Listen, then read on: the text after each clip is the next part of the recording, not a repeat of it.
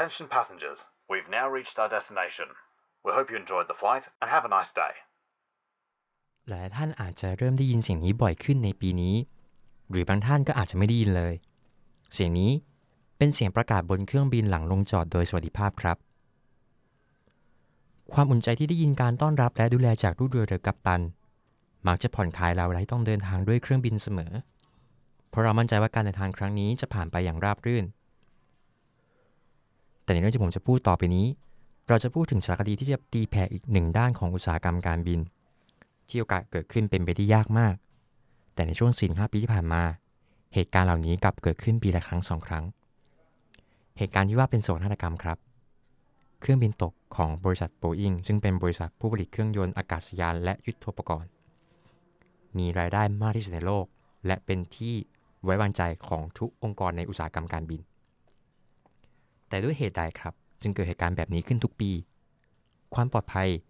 ปัญหาของนักบิน หรือปัญหาของตัวเครื่องบิน วันนี้ผมยีนสตรินอินเมือง จะมาตีแผ่เบื้องลึกของเหตุการณ์นะครับ โดยเราจะเล่าผ่านสารคดีในชื่อ Downfall the Case Against Boeing ครับ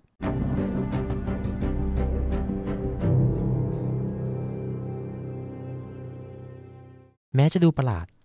แต่การที่เครื่องบินของ Boeing ตกทุกปีตั้งแต่ปี คศ 2018 ใช่ว่าจะไม่มีคำตอบของสาเหตุเสมอไปนะครับ สารคดีนี้หยิบประเด็นของเครื่องบิน Boeing 737 ในเวลาที่ไล่เลี่ยกันนะครับ เหตุการณ์ครั้งแรกเกิดขึ้นในสายการบินไลออนแอร์ประเทศอินโดนีเซียครับ วันที่ 29 ตุลาคม ผู้โดยสาร 189 รายเสียชีวิตทั้งหมด อีกเหตุการณ์หนึ่งนะครับ เกิดขึ้นในวันที่ 11 มีนาคม 2562 ซึ่ง ผู้โดยสารและลูกเรือกว่า 157รายก็เสียชีวิตทั้งหมดเช่นกัน ห่างเพียงแค่ 5 เดือนเท่านั้น แต่เกิดเหตุการณ์แบบนี้ขึ้นอะไรกันล่ะครับที่เป็นสาเหตุสารีเรื่องนี้ได้เริ่มเล่าตั้งแต่เกิดเหตุการณ์นะครับ และมีการจำลองภาพของสถานการณ์การตกจากกล่องดำซึ่งจะบันทึกเสียงของนักบินไว้ แม้ว่าเราจะไม่มีความรู้ในเชิงของวิศวกรรมการบิน ก็ยังสามารถเข้าใจได้ง่าย เพราะการนำเสนอในสารคดี มีการจำลองภาพให้เราเห็นชัดเจนนะครับ ว่าโครงสร้างหรือส่วนประกอบใดของเครื่องบิน ที่ส่งผลให้เกิดโศกนาฏกรรมในครั้งนี้ ทั้งสองสายการบินนี้ สิ่งที่น่าประหลาดใจนะครับ ก็คือ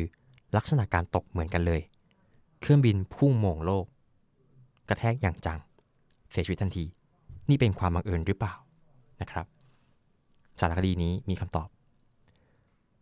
เมื่อเราได้รับชมนะครับ เราจะได้เห็นมุมมองต่อเหตุการณ์นี้จากหลายคน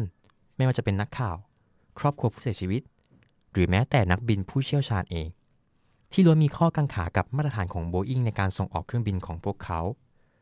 ว่าจริง ๆ แล้วมีส่วนใดผิดปกติหรือไม่ โดยนอกจากการตั้งคำถามของบุคคลที่เกี่ยวข้องนะครับ เราก็จะได้เห็นที่มาของโบอิงควบคู่กันไป ไม่ว่าจะเป็นเรื่องของการเติบโต ช่วงเปลี่ยนผ่านขององค์กรในการแข่งขันทางการตลาด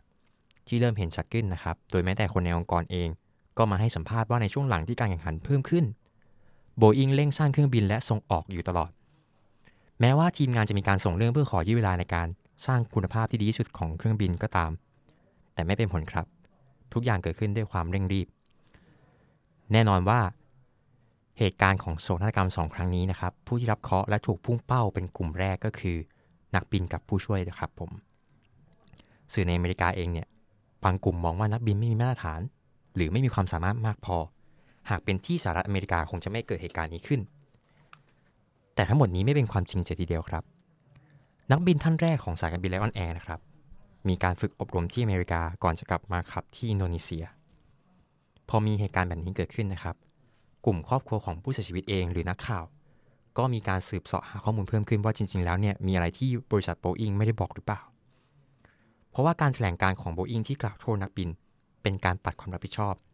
และไม่น่าไว้วางใจเอาเสียเลย ดังนั้นเมื่อมีการขุดลึกหาหลักฐานเพิ่มขึ้นนะครับคำตอบของเหตุการณ์นี้จึงถูกแถลงการผ่านสื่อช่องทางต่างๆ จาก Boeing เอง ประกาศว่าสาเหตุมาจาก MCAS MCAS นะครับ หรือว่า Maneuvering Characteristic Augmentation System นะครับ ซึ่งเป็นระบบอัตโนมัติที่จะปรับกดหัวเครื่องบินลง ถ้านักบินเพอร์เชอร์เครื่องบินขึ้นสูงจนเกินไป ระหว่างทะยานออกจากสนามบิน